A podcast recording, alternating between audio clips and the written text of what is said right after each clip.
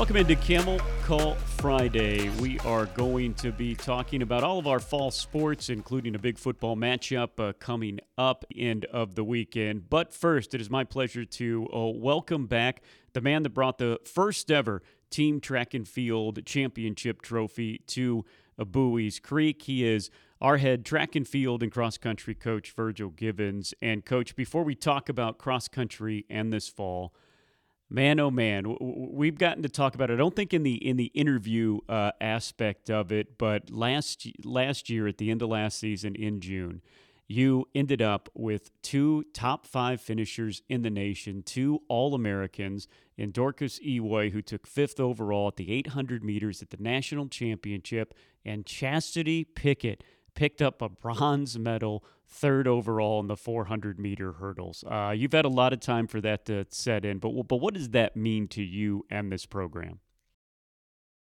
I think it meant a lot. I think it it, it really showed um, that the things that I was saying and what I've been trying to preach to the the kids and anyone else that would listen is, um, hey man, we're these kids are special. Um, this place is special, and we can do some phenomenal things with the right support, the right backing, um, and you know, and I think we we got a chance to show that. Um, you know, the girls finished off 30th in the nation, and um, majority of the teams that were above us were really Power Fives. Um, even the teams that we beat, we beat a bunch of Power Fives, um, and I think that just kind of shows that. You know, I've been the head coach for what I think two years or maybe three years, and we're doing that with these kids, and um, and Chastity's coming back, and and we want more, and we have other kids that are coming behind her that want more, and so um, we're just super excited. Talk about the the kind of athlete, the kind of person Chastity is. Man, she's a she's a godsend. Um, she's an incredibly hard worker. Um, she's a, a, a God fearing young lady. Um, she's a leader. She's a teammate. Um, she kind of encompasses everything that you need from an athlete um, or everything that you want. Um, she's going to show up on time. She's going to work hard. She's going to ask you for more work. Um, but then when you slow her down, she's going to pester you about being able to do more. Um, but at the same time, she understands all of it. She gets where we're trying to go and what we're trying to get done. Um, and she's humble. She says she doesn't walk around like she's better than anyone else. She walks around as, as though she's a regular person. And, um, and you know, Chastity's just a blessing to be around and to experience her growth.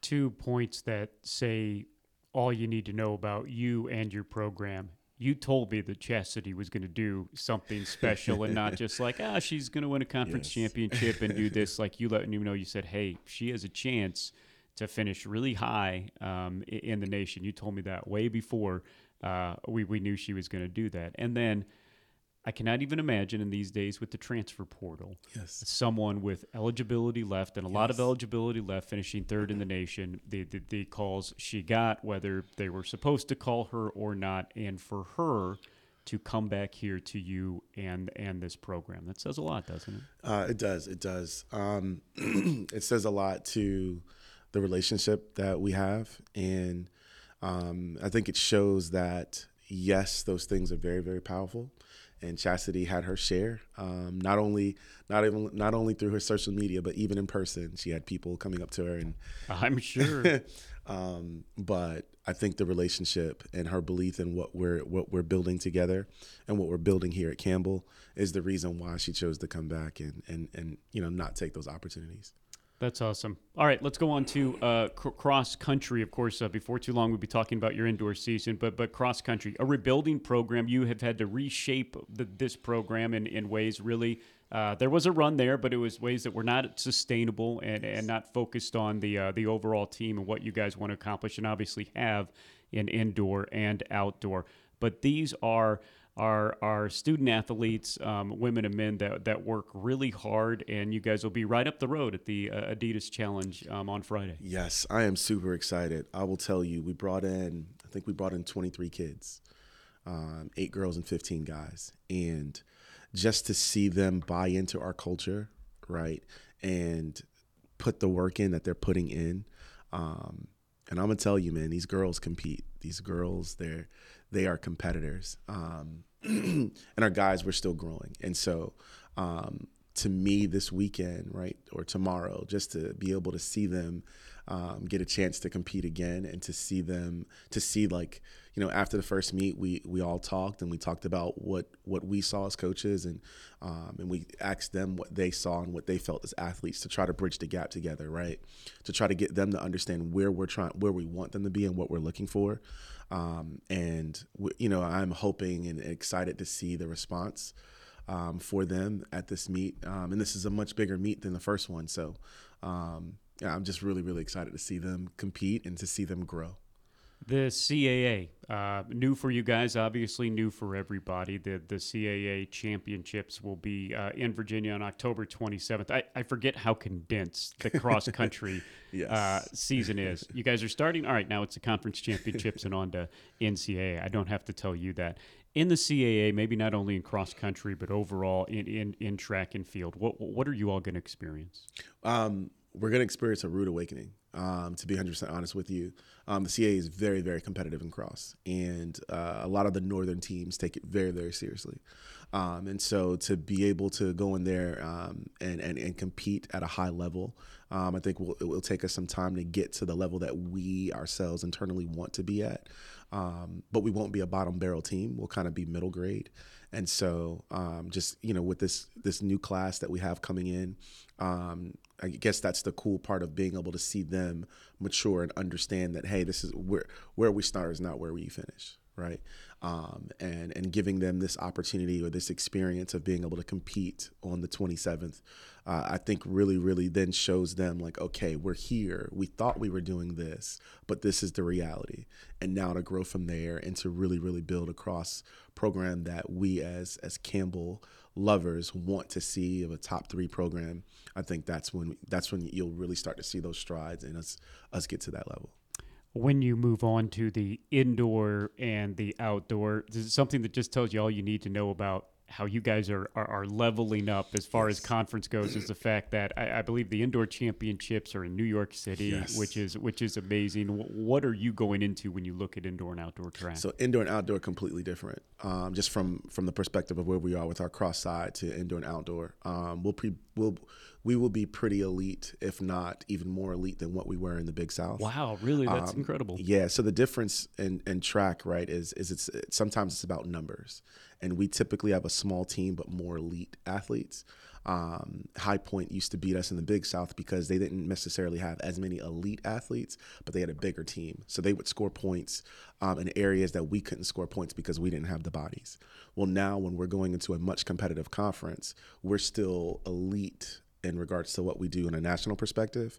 And so this conference doesn't necessarily give us too much of a challenge in that regard, but now our points actually mean more because you won't get bottom feeder points. Bottom feeder points won't be as easy to come by whether you have a bigger team or not because yeah. now we have 14 other teams that we're competing against or 13, sorry. Wow, wow, and then that is uh, that is incredible And to move into outdoor, where again NC A and T who comes in now. Now look, we talked about their their sprinting programs, and Grant they have the Olympians, but we have a couple that ended up in the top five. So you yes. are are chasing them, but that's a that's another big uh, big behemoth that's gonna that's gonna be in the conference again. It is, um, and and as much as I respect them, um, if you look at the numbers, they're no comparison to what we're doing. Yeah. So um, I'll be excited for that competition because I think it gives our athletes a high, high level of competition before we get into the national meets. Um, but you know, if we continue to take care of business the way we've been taking care of business, um, A&T will be looking at us getting trophies. Yeah, yeah. So, yes. And that'll make you smile in, a, in more ways than one, won't it, with yes. your ties to that school? yes, totally. Being well, an alum there, being able to beat up on them uh, will be phenomenal. Yep, yep. Former student athlete. Listen to some of our past contests, and we'll tell you about uh, uh, what a ferocious football player um, this man, uh, and a heck of a track and field and cross country coach as well. Coach, thank you so much. Uh, your season never ends, literally. Um, but thank you for for spending time for us like you always do, and and have uh, and have good luck uh, not only this weekend but this cross country season. Thank you, and thank you so much for this opportunity. He is head coach Virgil Givens. He is the best, and cross country gets back after it this weekend in Raleigh. We'll be back. Evan and I will break down the rest of this weekend schedule here on Camel Call Friday.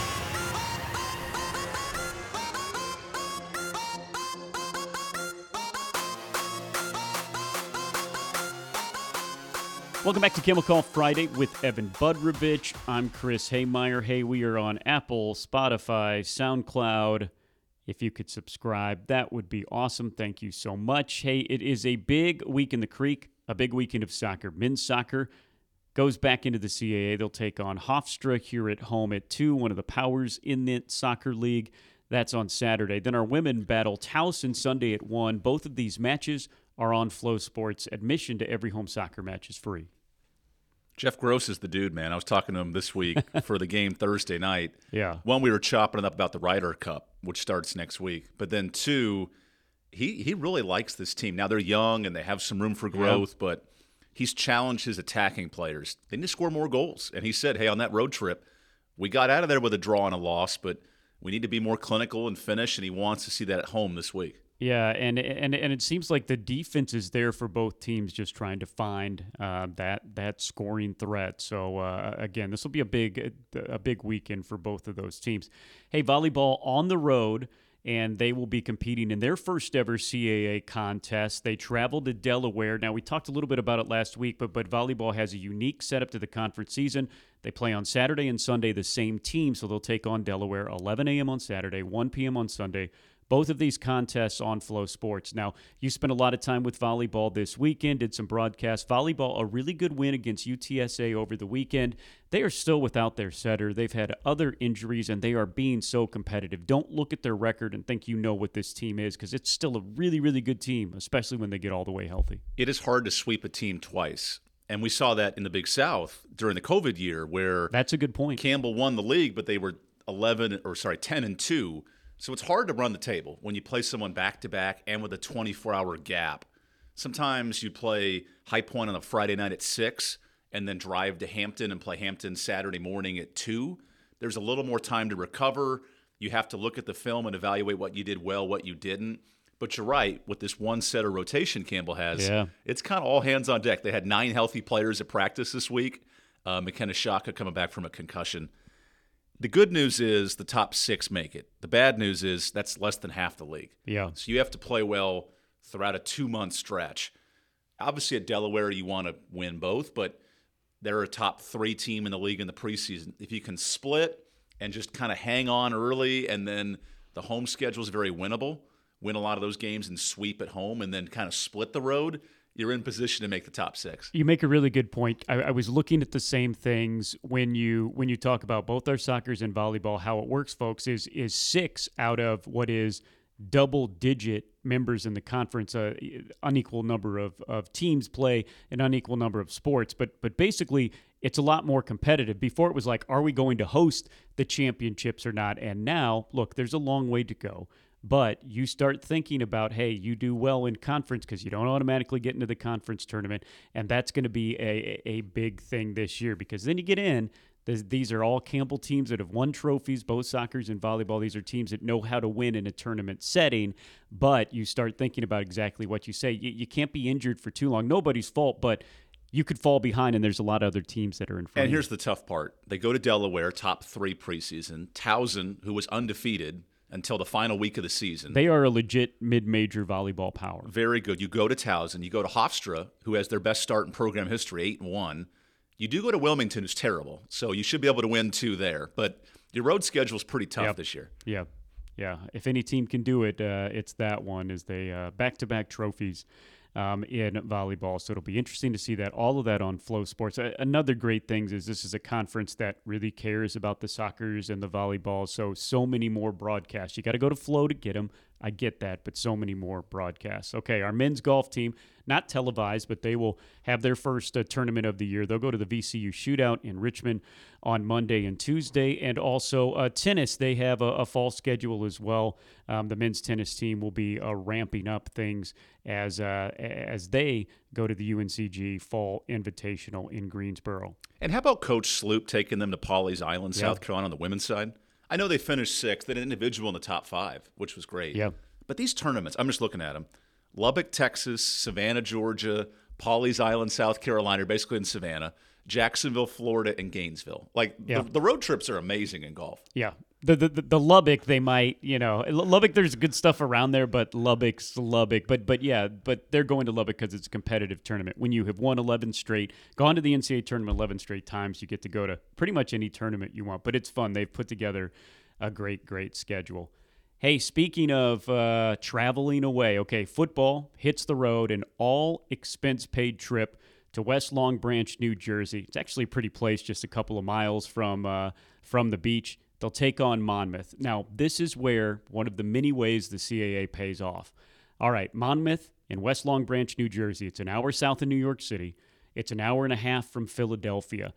As well as being on Flow Sports this weekend, Campbell and Monmouth will play on TV on SNY and NBC Sports Philadelphia. They will reach over 10 million households. SNY is the flagship station for the New York Mets. They have the, all the Mets stuff on. NBC Sports Philadelphia has all the Philadelphia stuff on. So this is where a big difference is you're not playing in Clinton, South Carolina this weekend. You're not playing in Boiling Springs. You're playing in the number one media market in the country. You're going to be shown on two of the top five media markets in the country. It'll be Campbell and Orange taking on Monmouth. And this was part of the rationale behind switching leagues, right? Exposure, national audience, and better competition. And Monmouth, who had run the Big South in its final couple years and had moved up a league, now Campbell gets an old rivalry, if you will, with Monmouth. And they had close games here and some good competition up there. What I like too for Campbell is it's a familiar trip.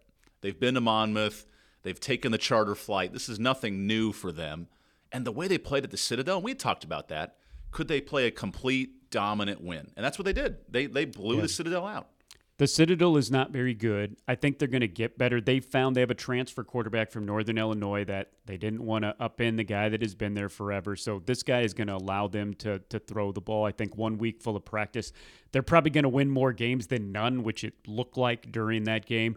But again, like you say, to go on the road and not only beat a team, the Citadel's been around for over 100 years. That's one of the worst home losses that they've ever had. And they play in the SoCon, and they haven't always been great. They're going to be a great team again, but but Campbell did exactly what they need to do. And now we'll find out okay, do you step it up a level? Monmouth, a lot better than their record last year, their first year in the CAA. Then you have Elon at home. These are two teams that are going to, at the very least, be in the middle of this conference. If they get on a roll and the talent works out right, they could compete for an NCAA playoff spot. So these are two teams that you can really, really gauge yourself in.